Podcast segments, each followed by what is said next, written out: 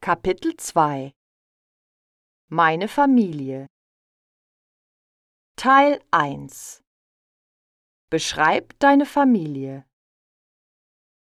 2.1 Beschreib deine Familie Ich habe einen Zwillingsbruder, eine Halbschwester und eine Großmutter.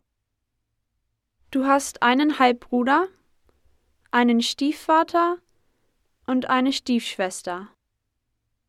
Er hat einen Großvater, eine Cousine und eine Tante.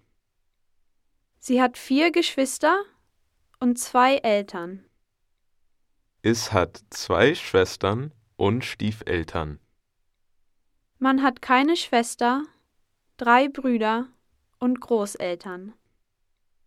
Ich bin der Älteste. Du bist die zweitjüngste.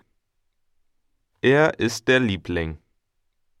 Sie ist die jüngste. Es ist Einzelkind. Man ist in der Mitte.